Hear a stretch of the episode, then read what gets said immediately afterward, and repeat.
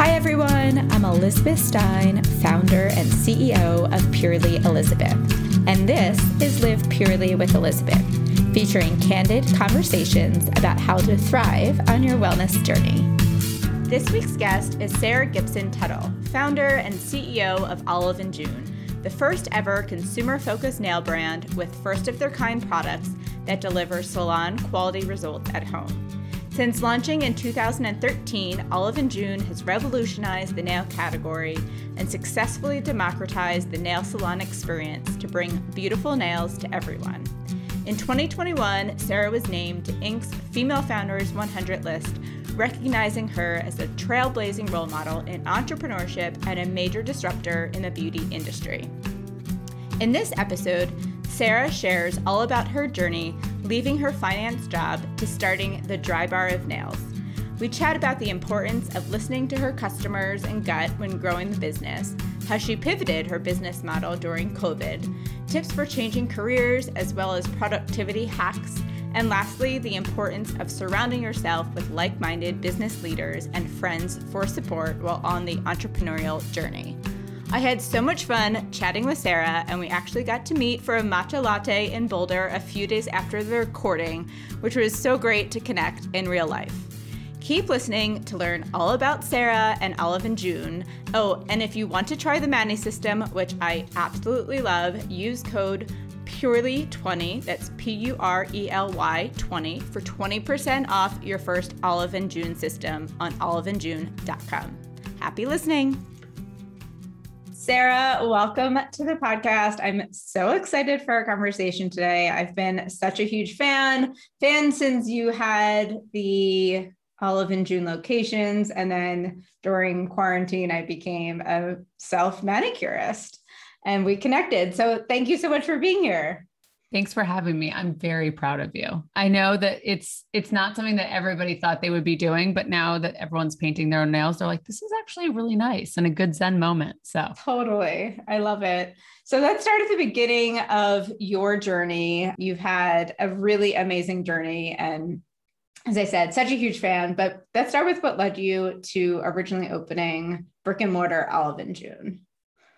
Well, I have always been deeply obsessed with customer experience and customer service. My first job out of college, I was an intern for three, I guess four summers. And then my first job out of college was an equity sales trader at JP Morgan. And then I became an equity sales trader at Morgan Stanley. So for a decade, I covered mostly hedge funds, some mutual funds, and pension funds, and essentially was their liaison between them, their trading desk, and our trading desk. And so I've always been deeply passionate about just client service. And when I was on a trip in LA, kind of thinking like, I wish I lived here. Why do I live in New York? Like where I am freezing half the year. And kind of in a job that I didn't really care about the fundamentals of. I don't I don't really get excited about what the market is doing on any particular day, which I'm sure was very apparent to my clients. I had a client once say, like, do you care if the market goes up or down? Or just if no. we make money? I'm like, just if you guys stay in business. It's really um, but I did enjoy the client service aspect of it. I like making people happy. I'm an Enneagram two. I'm a Libra, I like balance. And so I was out in LA and I walked into Dry Bar and I thought this is the most magical experience. And I've always been a fan of having my hair done, but my biggest love is my nails. And I'm a mani obsessie. I always have been. I used to basically hide polish from my father who didn't let me paint my nails and under my bed and paint them when he was on work trips or when I thought he wouldn't notice. And I just what I fell in love with dry bar. And at some point I was like, oh, there should be a dry bar for nails. And that's really where it started. And that's obviously to your point, the locations, the nail salons were the first brand extension of Olive and June. And I'm sure many people who are listening to this only really know us about products, but that's really where we started. I love that Dry Bar was your inspiration because I too feel like the first times going there was so inspired by what they're doing. And just like Alli just did such a phenomenal job customer service and getting that brand so right. And I think the first time that I walked into Olive in June, I felt without knowing that you were inspired by that was like, this is the dry bar of nails. That makes me so happy. I'm honored to be in the same category as Alli and obviously Cam and Michael and Sarah, who started their fam, whole family started Dry Bar. And Alli gets more promotion from me, I think, than anyone because all I do is talk about how she inspired me. But she's now one of my closest friends, which is really funny to become to be a fangirl and then become someone's like bridesmaid at their wedding two months ago. But it's okay. I have we've got we have really settled into a sister relationship where she says now I'm too tough on her. So um, but she's the best. And I think, you know, Dry Bar paved the way for so much in service and the affordable luxury category. Absolutely. Okay, so you get the inspiration for Olive and June from walking to Dry Bar, and then what happens? And how do you quit this job that you didn't really care about, which I guess wasn't probably that hard. it was for people who are like, you know, having anxiety about wanting to have this idea and and leaving somewhere. Like, what what do you think was the turning point for you or tip to getting out of that situation? I think the reality is that I had been working in one particular job. I was super lucky, by the way. I feel very grateful that I had parents that paid for most of college. My dad made me pay him back for a senior year of college, which actually was like the probably the best thing he could have, best lesson he could have taught me. But then I worked in a job that was after a few years, not the first few years, but after a few years, I was able to save money. And I feel incredibly grateful for those two experiences because I think being financially set up in this world is a major point of privilege. And so I was able to save enough money where at some point I felt like, okay, I can do what I want to do. And it wasn't like it was an endless supply of money, but it was enough where I could try something. And so when I had this job, this idea, I was still working. I was so actually what happened was is that I was basically like, I want to move to LA. Like that's really what what the first catalyst. And I knew I wanted to move just because I was ready for something different. I was getting a divorce. Like I just was like in my mindset, I was like, I am ready for, I mean, I guess I was torpedoing my life. Yes. Everyone thought I was having like a psychotic break. They're like, you want to quit your job, move your city, leave your husband. I'm like, yes, I know it sounds crazy, but it just was the right it was a right perfect storm for me to be bold enough, I think, because I was changing so much about my life already. My first husband was wonderful, but we weren't life partners. And so I just really, you know, I think there's just like eh, eh, sometimes you're just making a bunch of changes and you just say, I'm going to do this.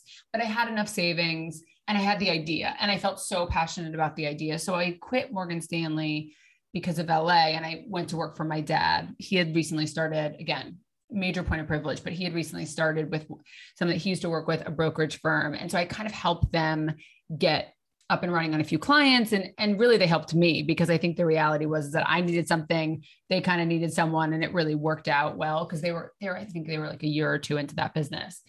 But when I was there I had the idea for Olive and June. And so I when one of my clients actually at the time got fired um, from his job because that's just the way markets go you get fired things happen he landed you know 2 seconds later. But I took that like 2 week opportunity to say I have this idea and I think I should go too. And my dad was like, well, what are you talking about? But there's really nothing more motivating, I think, to quit your job than when you're working for someone in your family who's, you know, wonderful, but extremely difficult. And so it was just this right time, right opportunity. Dry had just been written up in Forbes. And I was like, I'm going to be Alli Webb, which obviously has totally changed because we've become, our business has really pivoted into products and that you know we had we had to close our salon in the pandemic. So it was really it's ended in a much different place than it started but that's really what gave me the inspiration. I didn't model anything. I just went for a business plan. No. And like what? Like i would never encourage someone to do that.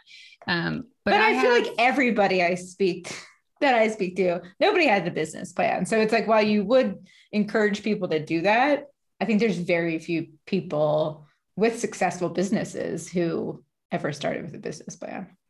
I yeah, by the way, I agree with that. I think if you are the person who will start a business and will and will do everything literally in your in your capabilities to not let it fail, then you don't need a business plan. If you are someone who won't be that person, which by the way, I would question being an entrepreneur, but I also think but I think some people want to do this and they don't really have the internal fortitude to to just like emotionally break through. And if you don't then i would then i would rely heavily on the analytics. And i don't think yeah. that that's bad. I think there's multiple different types of entrepreneurs. I'm definitely a gut based i'm less so now but i i am a very gut based entrepreneur. For sure. I'm the same exact way. So i love us. We're so perfect. I know. We're meant to be so the idea for products was that ever an idea or that was a total pivot come covid Everyone asks this question because it's so funny to me. We've launched products well before COVID. So, but I would say right, you had, but it was that going to be like, here's the business is going to be totally. Yes. Totally. I think that if you told me that the products business would take off so much that we would and, and, that we would close the salons i would have said that's absolutely not what the plan was right? The plan was absolutely to continue to grow the salons and grow the salon business and have them be you know, part of the same nail world. Like your nail routine doesn't have to be one or the other. Like sure. for most people, it's a combination to the point of you have products by your by your desk that you just showed me, but you probably also once in a while go to a salon. Like the reality is that everyone has a has a nail routine and the cadence between how much you do a salon, how much you do at home, it's just super unique. For me, I'm obviously 100% at home, but and a lot of our community is, but not all. And I have diehard press on users that still get a pedicure once a month and then they just do polish changes when it chips. And so I think it's just everyone has a different nail routine. And so the products, I was really at the beginning, just to answer your question, at the beginning, I was against products because I was like, no one needs another nail polish in this world. Like it just doesn't need to exist. But what I realized, and the reason why we did the Mani system and then subsequent Pedi system, press ons and press on system, is because actually two things. One, almost all the products are made for manicurists and put on a shelf for you. So there are no that we we really are the first ever you know DIY nail consumer focused company, right? And so the second thing is that the products could be there's so much that could be done to not only teach you but also like to enhance the products and make them so much better than what was currently on the shelf.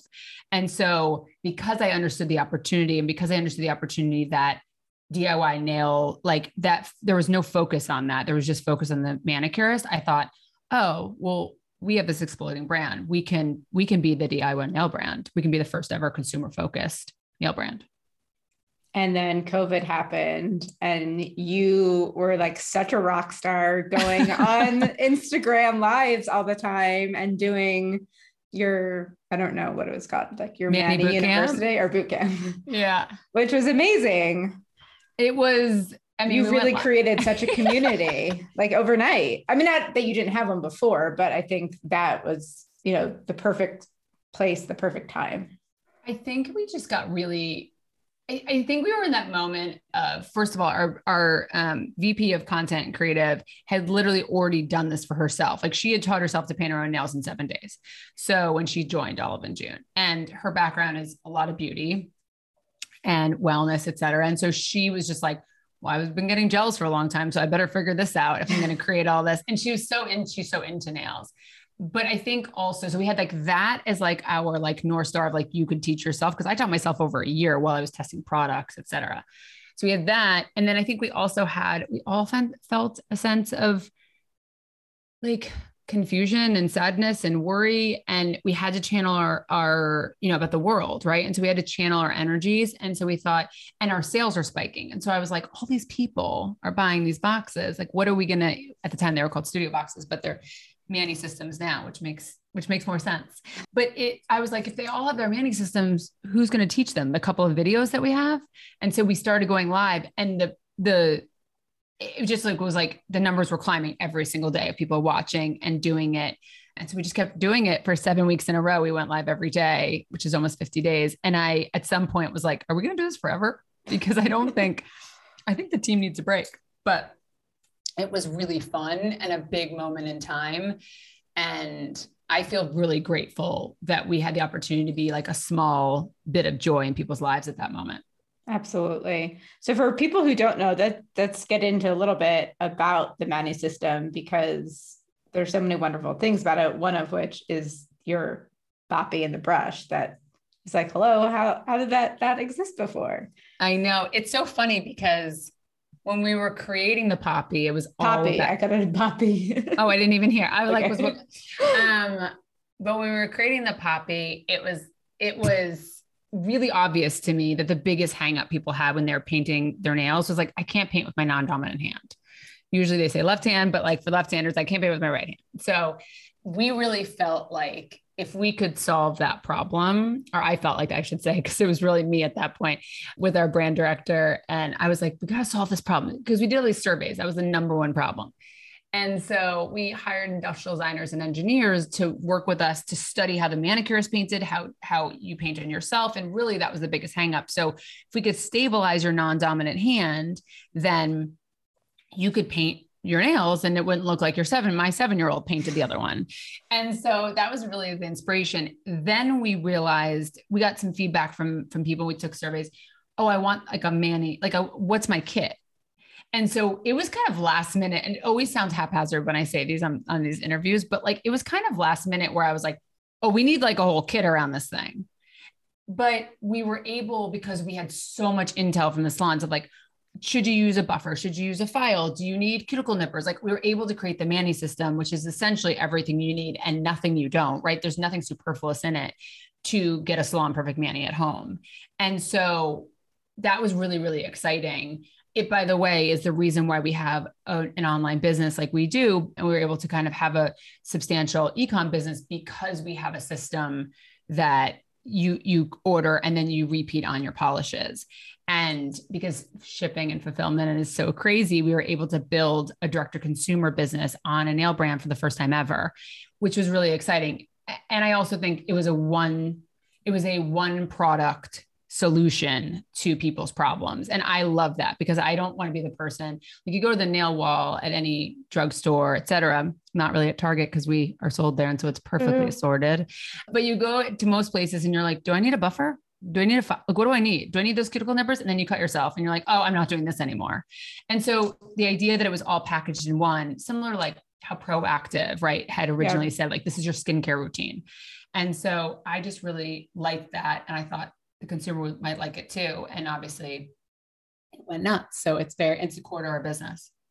It's amazing. And I think it's such a good lesson in listening and serving your consumers that you were also able to gain those insights like you had consumers you had the market of your actual uh, shops to also have that information which is so critical yeah we used the learnings in in salon we used uh, we worked with like we utilized survey monkey surveys like really like understanding what what non-customers of ours were thinking and feeling across the country. We did many surveys with different different cuts of people to like try to understand w- what people wanted because we didn't want to serve just our salon community which by the way is very salon dependent and we also didn't want to serve totally outside of people that didn't care in nails right? So you really want to try to figure out who cares in nails that you know hasn't been your salon your salon learnings. And then also we did tons of social media surveys. So we really pulled our community in as well. So it was like I, I, would say there was like three ways to pull data and information. And then you can also look at all the data if you, you know, for anyone who's starting a business, sure you're doing, you're doing, you know, more kind of like general surveys on a survey monkey, you're doing your own community and you're doing, you know, if you haven't in real life, you can do that as well. But you can also take industry data and look at, so for us, that's IRI, because that's um, mass market data. And you can really look at what sells and what people are, are interested in. And then you have an idea of like, okay, they care about X it's not a perfect science, but I think that plus a good gut feel, and you should get really close to where the consumer is currently. And then you can either lead them to a new place or you can enhance and improve upon the place that they're in. So, talking about gut, when you said earlier about you initially were like so much by your gut, not so much anymore, curious to hear what that is like for you today and how much are you looking at data analytics, gut, and marrying the two or not? Yeah, absolutely. I think we were such a gut company in the beginning. I mean, obviously, we took that initial data, but then we really rolled with it and listened to our community more than anything else for a long time. I think as we grow and we scale, what we realize also is that it won't just be our community, it'll also be new customers and thinking about like what other customers in the market want our community was not particularly obsessed with press ons. We had definitely tons of requests, but I wouldn't say it was like 90% of our community. I would say it was like probably a solid quarter of our community asked about it, but I was really nervous about press ons, for example. This is just a good anecdotal example of like, I didn't know if we should launch them. I knew some of our community wanted it, but I, th- I thought most of our community was really a polish consumer and they were obsessed with polish. And I didn't ever want the focus to go away from what we had built the brand on. But I realized that beautiful nails for everyone means everyone. And so you need to be inclusive on the product side as well. And so we've we've leveraged that data you know to really understand who's that press on consumer? What do they want? How can we make it better? What do they actually care about? And some things that are table stakes for us. I mean i'm not sure that everybody was like we want a sustainable press on but for olive and june that was table stakes. So i think it's just also figuring out like gut wise what makes sense to you and what you think the consumer is going to like designs et cetera but also what does the market want? What are they looking for?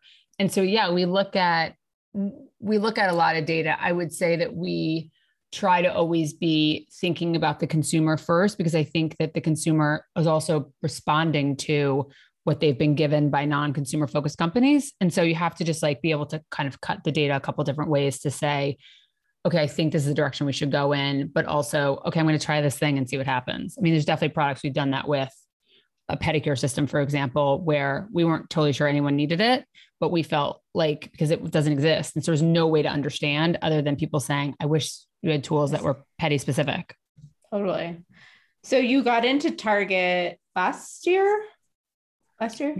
This year. It's going to surprise you to know that this is our fourth year exclusive oh at Target. Okay. I know no one. Well, well the, the first, pandemic like threw it off. the first year was we did a end cap in the summer. We did a collaboration um, with Essie actually, and that was in 2018. And then we launched really in line in 2020. And so this is our fourth year of exclusive. It's my favorite it's my favorite retailer. It's been it's been a dream to build this brand with them. I sound like I'm about to start crying. I'm not, but I could because I really am so deeply appreciative of that partnership and what we've been able to build. It's typically usually don't say this long uh, exclusive at a retailer, yeah. but for me, I have just really I just I, I've absolutely loved building it with them. It's it's exploded with them, and I, I feel deeply grateful to I, I, mean that first buyer lindsay major shout out took a huge chance on the brand and i'm like forever grateful to her for her partnership. So at this stage of the business what would you say is the most challenging? I know we talked about before we got recording both of us chatting about supply chain and all that stuff but just whether it's you know supply chain or team or where are you feeling the most angst at this point I think it's just a really different business now. So it what started as like this like gut feel, you like put something on the world, you see how things go, and then you react. Now, when you have to, you've built the business, right? You've like built enough of the business where you're into scale mode. I think it's just a completely different skill set. And so I think that for me is the biggest challenge is like shifting my mindset equity sales trading, which was my first job, is like a moment to moment job. Like from 9 30 to 4, when the market is open, you are fully focused. You are like, it is like, you know, like lights are lighting up on the board, like stocks are moving constantly. Like you are literally, and you're just trading all day long. And I'm really good in that mode. I'm good in the salon. I'm good in the like reactionary. When you push, when you kind of move into scale, you're more of like an investment banker where you're like putting together deals and then pitching them. And big collaborations or what's my distribution strategy or you know working with suppliers on not just like i want to produce this but actually what's my long-term plan and negotiate out what the actual what scale will give me in terms of like cost efficiency. So to me it's like a completely different business. I feel like i get to go to business school every day and like but also it's my business. So it's i'm, I'm emotional and i'm trying to be analytical um, and learn. But so I think everything is challenging. I don't interact with my team as much as I used to because there's just other things that are pulling at me. I mean, do you guys have an office or are you all mm. remote? We're fully remote right now. Half our team moved during the pandemic, which was super exciting because I love that people can live where they want to live and do this amazing work with Olive and June.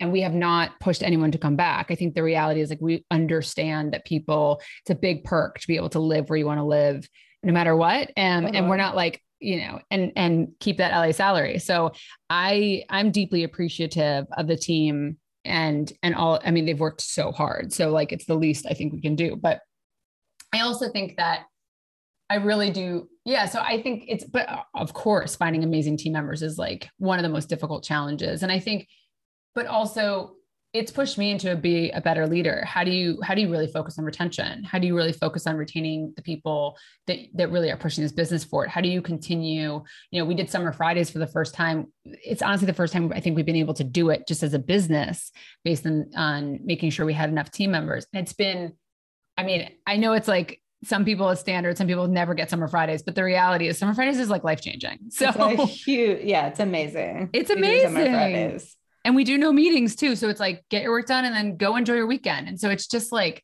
I do think that as I as we think through retention of our amazing people, but also making this like a really good environment for people to work in.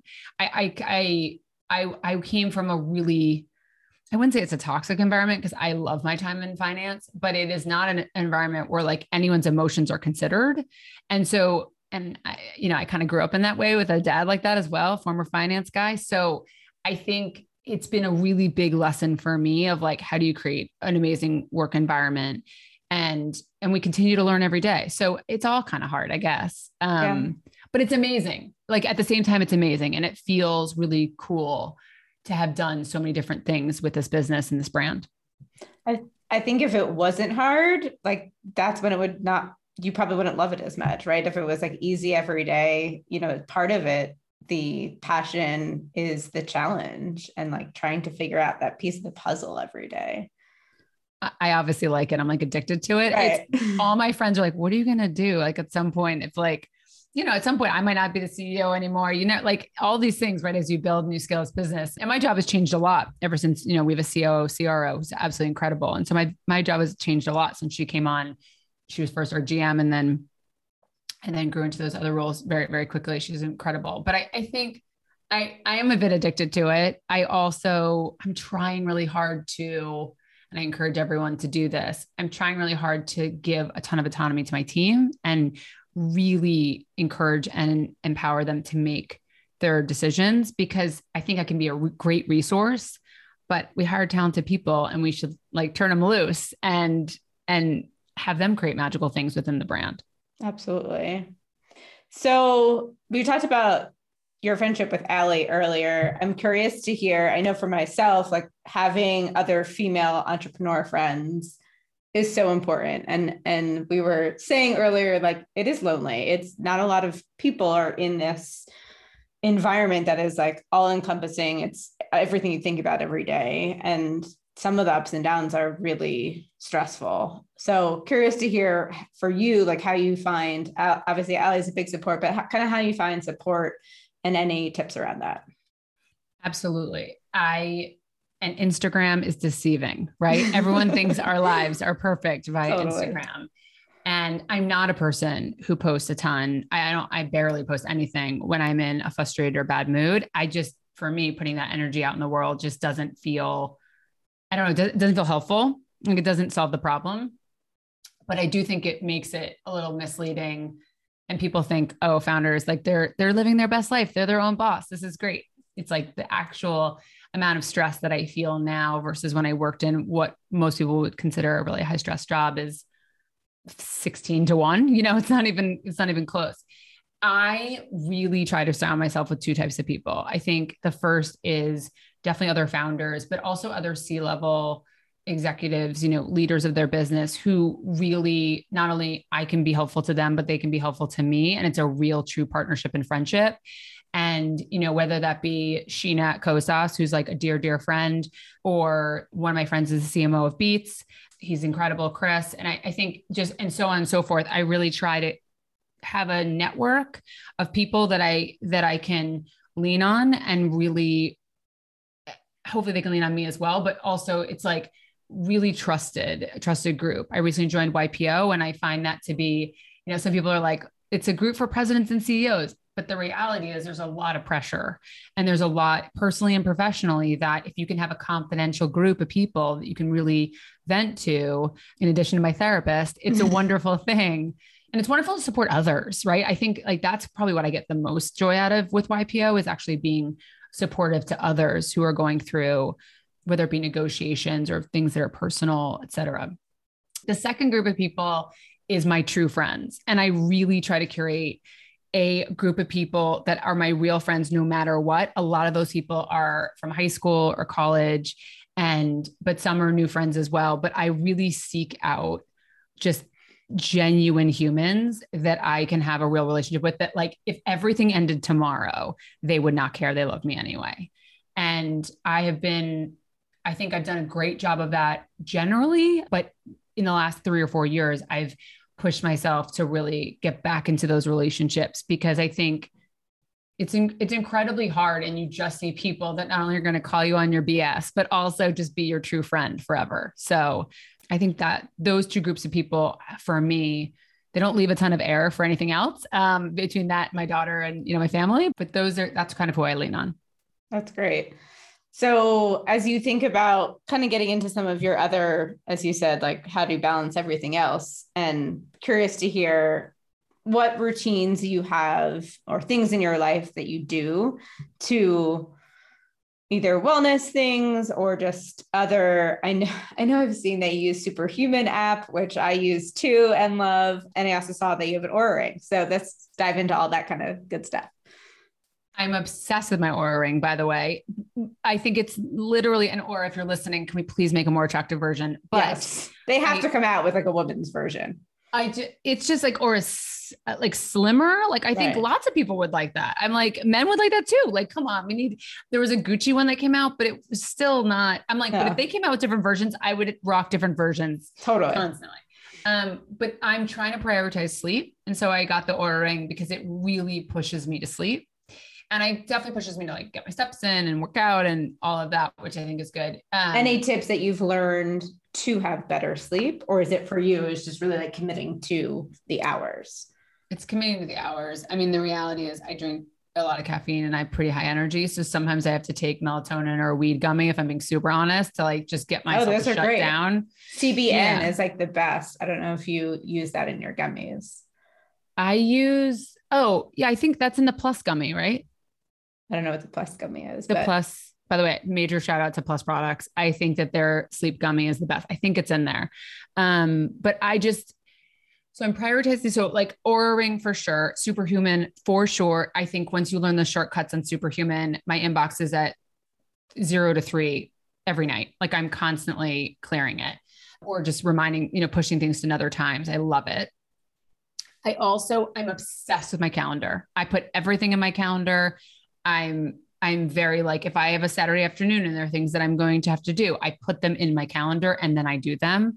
I'm ruled by that thing. So do you use your Apple calendar or what calendar are you using? I use just the Google calendar that's, you know, part of Gmail, that's part of Olive and June. I, I just I and I have obviously my personal, my professional, we have a shared family calendar, my husband and I. And so I just really, I'm just like, I stick to it. Like if I need to work out, I'm not like, oh, I'm going to work out tomorrow. I like put it in and I, I make the time. And so I had, I had a former, our former CFO, COO, Claire, who was like incredible and was with me mostly through the salons. And then she transferred obviously out into an advisor role when uh, Sarah, our COO, CRO came in. But Claire just said to me, she has three kids and she obviously had a, a demanding job at Olive and June. And she just is the most efficient person I know. And she just said, if you plan everything, if you just are organized, you can have as many kids and as many businesses as you want. And I thought she was crazy. By the way, I've only had one child, so that's all I can handle. But she's right. Like the reality is it like if you can just get organized and it feels overwhelming, but you got to just sit down and do it, then I, it feels way less overwhelming. I don't know what I'm doing on any particular day. Like I don't, I don't remember that Friday I'm taping, which is when, which is what today is, not when you guys will be listening to this, but Friday, July 8th is when I'm taping this podcast. I don't remember that. I literally the night before I look at my calendar, I'm like, I know what's going on. And if I needed to be on cam or like, then my blowout would have been booked. Like I, I just book it all. And then I'm able to fully function as a human versus try every day to like organize my thoughts in my day. I think that's such a great tip. And doing it like in advance, like that way, when you know you have this thing, do it all and then move on. Also, don't don't thing. be a hero. like the reality is like I have a dog, I have a child, I have a husband, I have friends, I have a business. Like I have, you know, all the, like fa- like fa- uh, you know, external family. Like I have all these things in my life. So I'm not going to remember it all And so don't try to. Like, don't try to be like, oh, I'm like, I literally, I, we have an incredible assistant at Olive and June. And like, I get reminded when it's someone's birthday a week before. Do you want to send flowers? Do I know that sounds silly, but the reality is I'm not going to remember. I'm just not. And so, but I want the person to feel good and they're important to me. And so ask for help. Like my in-laws take my daughter one or two, one or two nights every month for, for a sleepover. It's amazing. Ask for help. Like, don't feel like you have to do it all yourself. It's just too, I think it's, I think it puts too much pressure. What about your like to-do lists? Do you keep, what do you do about that? do you I'm mo- physical. most, yeah. No, uh, no, I don't do anything physical. I don't do anything in paper. I know a lot of people like paper. It's not, I, and I actually remember things and I write them down, but then I forget the notebook. And so I do. That's always my biggest fear. I'm like, what happens if you leave this somewhere or someone steals it? but like, I want to do it. Like, I yeah. like the idea of writing it, but it's also just like, I'm going to lose a notebook. So everything is digital everything goes in my calendar if it's something that i need to do that i just need to remind myself i use superhuman the email i use my inbox as like a reminder like email it to yourself yep i email to myself 60 times a day and then i either get rid of it or i or on superhuman you can just push it to another day and so I do that a lot. Like today was pajama day at my daughter's school. It's on my calendar, but I was nervous that I would like miss it because I wouldn't. Sometimes I don't look at the all day stuff like immediately. And so I sent a reminder to myself and she wore pajamas on pajama day. I'm going to try that to do list adding my to do or like putting my to do list into superhuman. I like that. It's annoying because you have more emails. But if you are a person who is email centered, which right. I sadly right. am, sometimes I don't look at my to do list. Exactly. And then, and I don't want to forget pajama day. Like, I, the one thing that I know is that I'm like, I don't want my daughter, I want my daughter to see me working. I want her to my both my parents worked. I was so inspired by them to have like an incredible work ethic, do something important for the world. Like they were just so, so important to them.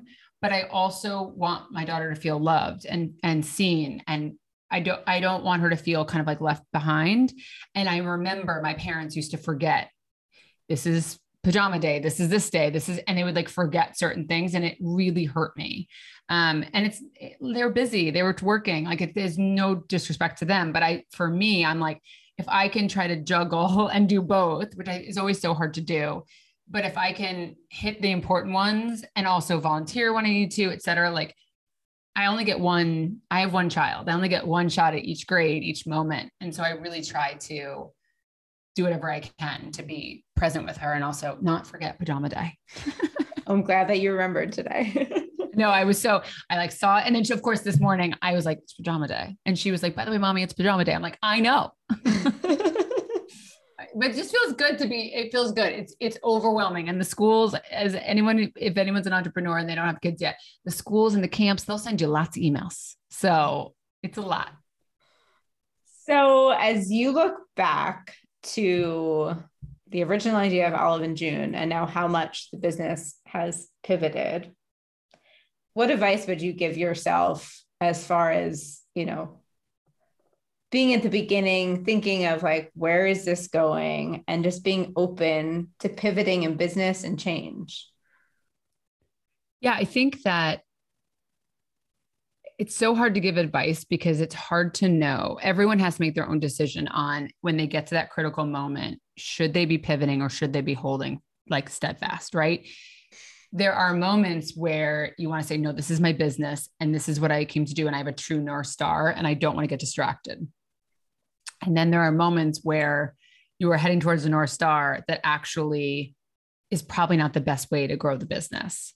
And I came to a really critical point during COVID with our salons.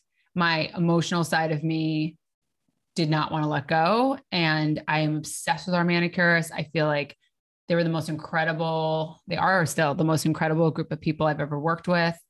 And I love that in real life experience. But if I was looking at the analytical financial side, we had no idea when they when salons would reopen. We had no idea we'd be f- able to be full capacity more importantly which is kind of like where we were toggling with for three years almost. And we were losing money just existing. And i had to make the decision to close them and focus on the product business which i guess financially made sense but emotionally was awful for me And also, you don't know how much in real life is driving your digital business. You don't know how much. Right. It was a leap. Totally. And so it's hard to give advice because you I don't want to say to someone if something else feels like a shiny new ball like products just go for it because that's not really how it goes. But I do think that if you have a gut feel, I think it goes back to like if you have a gut feel of an entrepreneur, if that's who you that's the kind of entrepreneur you are, then I would tend to listen to it more than and support it with data. And if you don't feel like you have that and you're much more of a data person, then I would just lean on the data and let it guide you because I think it's gotten you this far and and it probably is the right decision. But ultimately, what's important for me or what was important for me was that Olive and June was beautiful nails for everyone. That is our mission. It has been since day one. It's never that's never changed. And so, what was the biggest way that we as a brand could actually stand up and support that mission? And it was clear that products were going to scale to a place where we could actually not be making thousands of people happy every week, but be making millions. And I think in tens of millions, hopefully at some point. So that was really what I let that the North Star of Beautiful Nails for everyone. It, my North Star wasn't salons, it was this bigger mission. And so because of that, I was able to listen to the financials. And, and frankly, I think we just didn't financially have a, it kind of the decision made itself. Sure. I think it's hard. And I think also lean on your entrepreneur friends, lean on your, I, I know that there are, you know, multiple people that, that I've talked to, talked about earlier in this podcast were really big sources of, of support for me during that time of what should I do? And really went through, and many others really went through all of those different inputs with me to figure out what the decision should be. And maybe maybe that is part of it too is having that bigger north star that then allows you to pivot and go other ways, right? If it was like my north star is having a salon, you're kind which of it, yeah, which it could have been, right? right? And I know I talked to I talked to an entrepreneur the other day who has a nail salon and it's profitable and she's just doing an amazing job. And I'm like, she's like, should I open another one? And I'm like, you know, you you're you're pitching it to me. You know that you should open another one. But my North Star was just different. And so my North Star was really just making people happy. Yeah. And that's that's probably more similar to the Alli, you know, Drybar mission. It's always been about giving women confidence. And for me, it was about sparking joy. And so because of that, you know, via beautiful nails. And so because of that, it was really clear to me that and that's why we started the second business and right? We had the salon business and then we started the second product business which by the way were different consumers. Like the salon consumers is you know in in beverly hills pasadena and santa monica is different than the diy consumer across the country. And there's some overlap actually more than i thought but they are really different. And so those but they both fed into that north star. And so then it just became clear you know what can we do that actually makes the most sense. And then we'll always revisit in real life. And we're hoping to have some. That's going to be my next question. I know. we're hoping to do something in the fourth quarter this year. It will not be service based though. It will be something more experiential. And so we'll have more details on that, you know, as we kind of figure that out, but and test it out, honestly. But I don't, I, I think full service is no longer or is not currently part of the Olive and June mission because I, I ultimately, you know, when the manicurists went off to do their own things,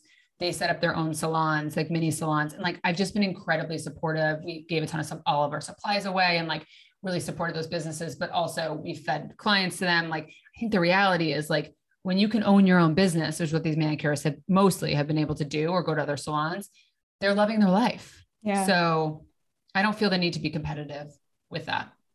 So what else is next for you guys? I mean, so much. I, you know, we're the first nail brand to do press-ons and polish. Most brand, like all brands, stick to one lane or the other. Almost, almost all, and definitely all the brands of scale. So there's a lot to be done with what we've already launched, and so we're really excited about that. And like, where, what's our salon? You know, sorry, what's our you know channel distribution strategy? Like, do we ever sell in salons? Like, what's that in real life piece? Like, there's so much that we that we have in the future. In addition to, we're working on something like 10 innovation, you know, innovations currently. So there's a lot that's coming, but there's also a lot to build with what we have. And it's just continuing to scale and continuing to be the the real answer for consumers when they want DIY nails. So it's really exciting. So exciting. We'll, we'll, we'll stay tuned. Okay, we're going to move to some rapid fire Q&A. Oh, exciting. Okay. The best advice you've gotten in the past six months. Best advice I've got, by the way, I do not look at rapid fire questions before they come so that I can be totally rapid fire. It's when everyone's Love that. it. The best advice. Oh, I, I met with a CEO coach, which was really good.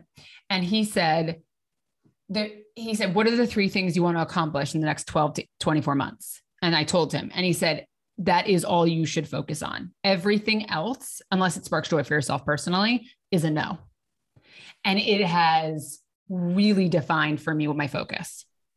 That's such a good tip. It was, and it could be, by the way, it could be one or two, like depending on, but it shouldn't be more than three because that's too many things to, to be focused on.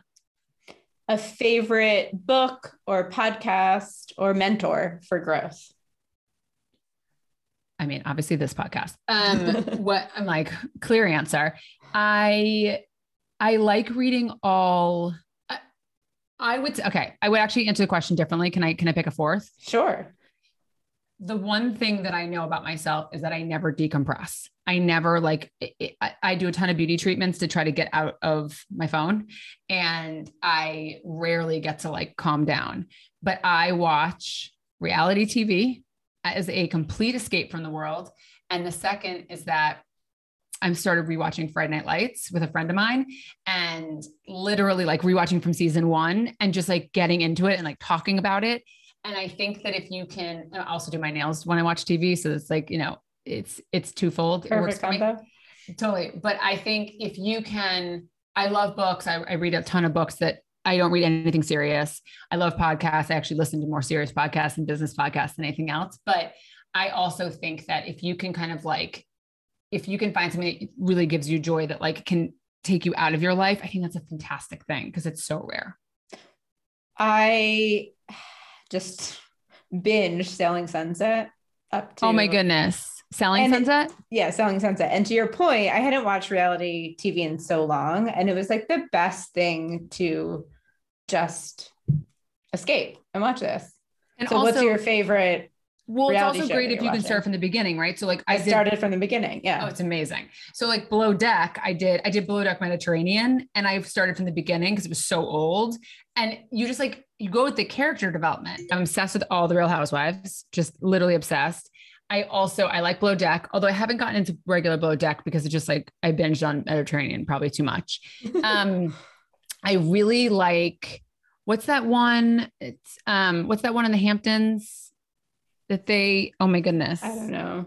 Oh, Summer House. Oh, So I'm obsessed with Summer House because it's just ridiculous. Like, and also I I love being like, oh, I I can't believe Paige said that. Why would she do that? I can't. And one of my girlfriends and I will like just literally be like, can you believe that? And then she'll be like, no, Paige was so justified. I'm like, how dare you? So it's just like fun. It's just fun. But and I also like the idea that I'm I'm not really talking about anyone I know. Yeah. like, And you're don't thinking about that. work. Like it is No, like the one of the best escapes, I think, from that standpoint. and I'm laughing out loud, but I'm not, you know, it's not high school where you're like, where you feel so insecure, you're making fun of your friend, which I do not want to do. I mm-hmm. want to do it on people I don't know. I don't really mean it. And it's just easy. So it's, it's like cotton candy. Three things that you're currently loving. So it could be a product, not a TV show, since we just talked about that, but anything. For sure. And this is not a product plug because it's Olive and June, but for sure I'm obsessed with the Olive and June press-ons. They are the easiest way to have like basically like better than gel nails. I'm obsessed with them. I wear them constantly. And I think our community is a little bit like, are you going to ever paint your nails again? Which I, which I do. I intermittently do, but I, I'm very, very obsessed. Um, so, and that's also a good note for everybody that you can wear them all the time. So, like, if you're have that question of, is that bad to wear them all the time? Not bad. no. And I um, just don't rip them off your nails. That's the only thing that's bad. Okay. I am obsessed with Kosas's back to Kosas, their new hyaluronic acid like lip liner because I'm not a person who wears lipstick. So I wear a lot of their like I wear a ton of lip glosses, including Kosas's um, lip oil, and so it's nice to have like a little bit of color, and I really enjoy that. I also like kind of as a, as another, I like the Tarte Juicy Lip, which is color, but it's more like lip glossy. So those two things for my lips, I'm obsessed with, and my favorite product I don't know if ever, but what my favorite skin product has always been Shani Darden's retinol. It is it my mom who's like in her 50s maybe she's in her 60s now by the way. She might be almost in her 60s she is. Can you believe i like it's the pandemic everyone.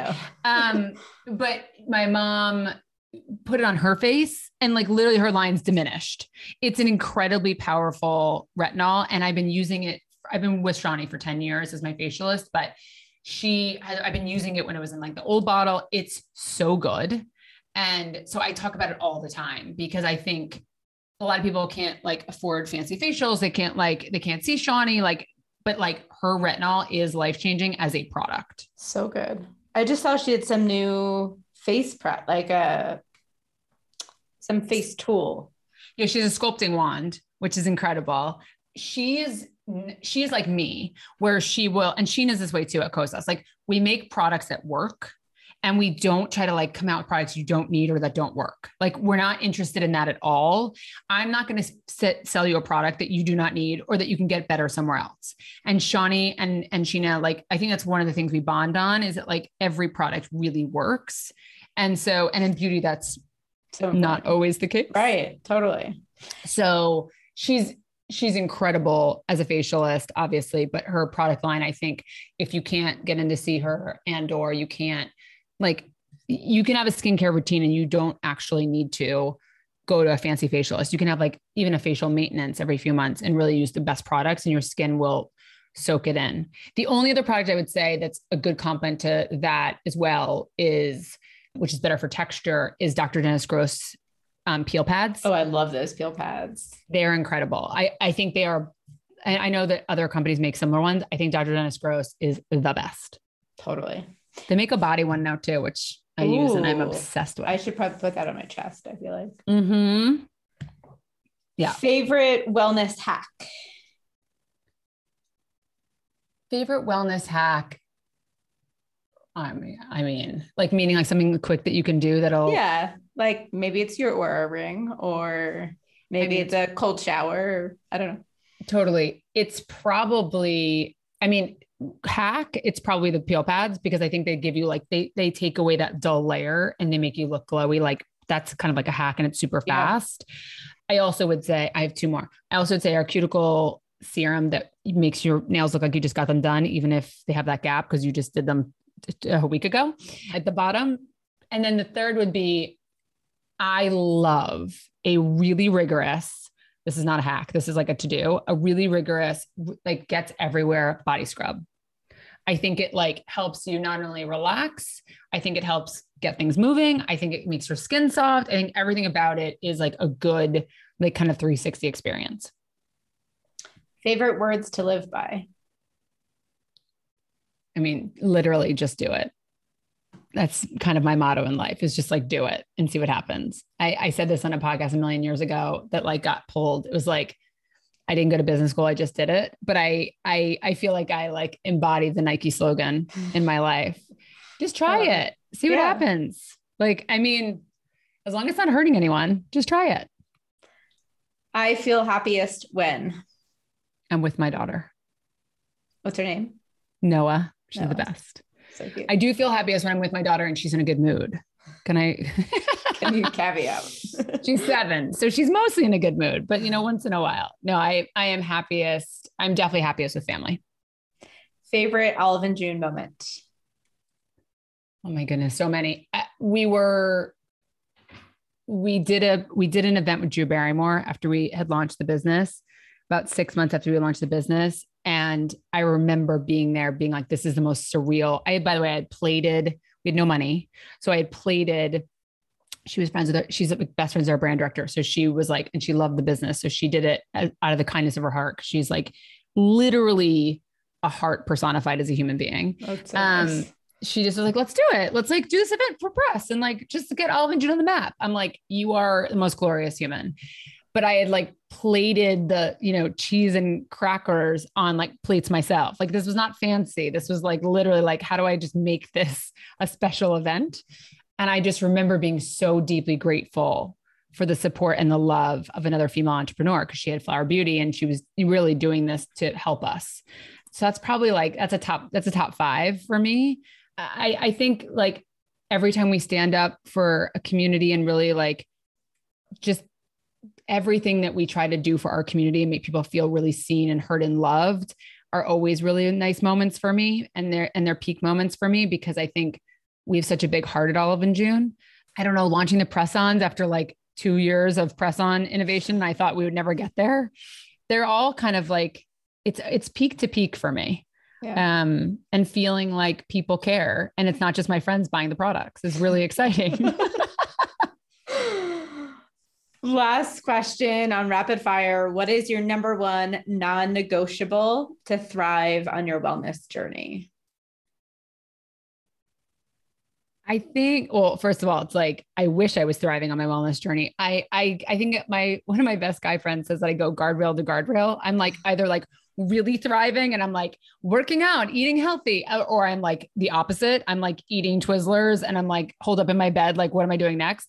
So I don't know that I'm that I'm ever really like 100% thriving, but for me it's it's making time for working out, making time for just absolutely trying to like decompress my mind, whether that be a hike or with a friend or taking a walking meeting instead of kind of a stagnant call, et cetera. It's like really trying to be active because I can be very lazy about that.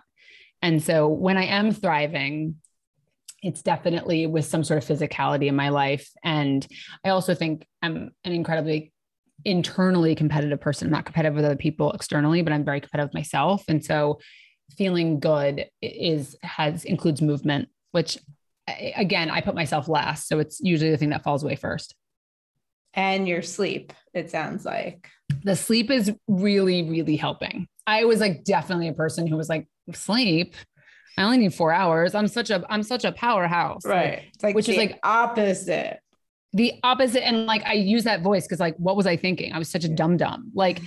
you read these books where people are like, literally every time you read a book of someone being like successful and how they're like how they craft their day, it always includes like seven to eight hours of sleep. Absolutely. I was just like, I thought I was like superhuman. The reality is like that's not a superpower. That's just like running on empty. And so I think I think yeah, I think sleep is a big is a big thing. I've solved it, which is why it wasn't the first thing that came to my mind. I've I've just I just realized that I was not very intelligent on that topic. Well, Sarah, thank you so much for being on the podcast. This was so much fun. Uh, in closing, where can everybody find you? Well, I'm such a big fan of yours and everything Thank that you've built. So I appreciate, deeply appreciate you including me um, in your incredible lineup. Week, you can find Olive and June at Olive and June on TikTok and Instagram.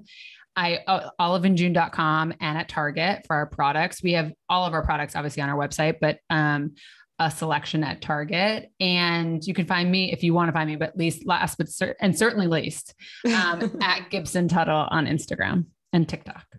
Wonderful. Thank you so much for being here. Thank you for having me. Thanks so much for joining me on Live Purely with Elizabeth. I hope you feel inspired to thrive on your wellness journey. If you enjoyed today's episode, don't forget to rate, subscribe, and review. You can follow us on Instagram at purely underscore Elizabeth to catch up on all the latest. See you next Wednesday on the podcast.